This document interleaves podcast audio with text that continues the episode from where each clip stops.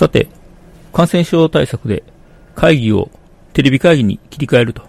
いうことが徐々に始まってきました。G Suite for Education が使えるので Google Hangouts Meet を使ったり、一部では Zoom を使ったりしてテレビ会議が行われています。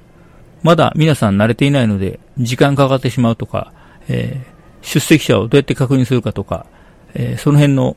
やり方をまだ模索中というところではありますけども、だんだんテレビ会議が一般的になってくるかなと思ってます。昔から会議するのにわざわざ広いキャンパス、端から端まで歩いていくのめんどくさいから、テレビ会議でいいんじゃねえのみたいなことを言ってたんですけども、こういう状況になって、やっとそれをやり出しました。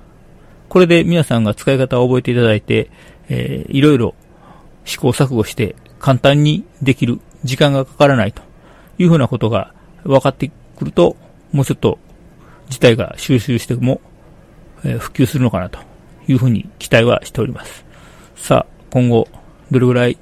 テレビ会議学内で普及するか、ちょっと楽しみにしています。では。